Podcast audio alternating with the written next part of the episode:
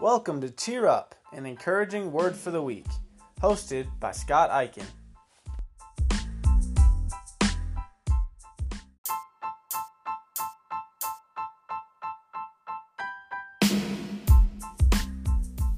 Colossians three seventeen says, "And whatever you do or say, do it as a representative of the Lord Jesus, giving thanks through him to God the Father."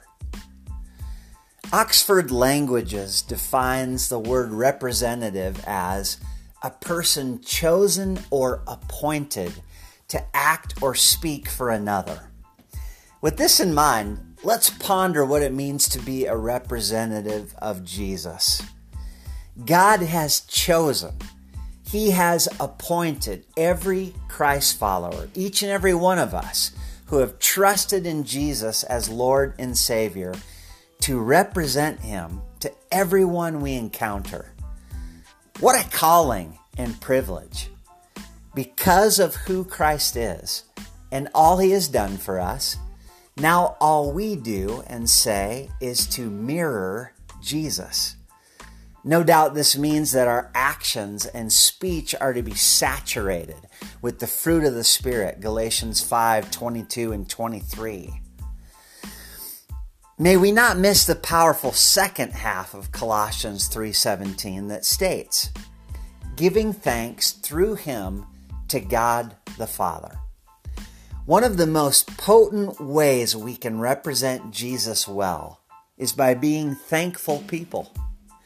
Gratitude is to be a distinguishing mark of every Christian. Billy Graham put it like this: "A spirit of thankfulness is one of the most distinctive marks of a Christian whose heart is attuned to the Lord." God led Paul to express it this way when he wrote, "Be thankful in all circumstances, for this is God's will for you who belong to Christ Jesus." First Thessalonians five eighteen. As we are quickly approaching Thanksgiving, might the holiday not only be a fun excuse to eat tasty turkey, mashed potatoes, gravy, and pie, all of which are fantastic, but even more importantly, may it be a grand time to give thanks to the Lord. Here are three practical ways to spur us on with gratefulness. Number one, write down a dozen reasons to be thankful to God. Number two, take an extended prayer walk, allowing time to only give Him thanks. Number three, purposely get alone in your car or your room and sing some songs of thanks at the top of your lungs.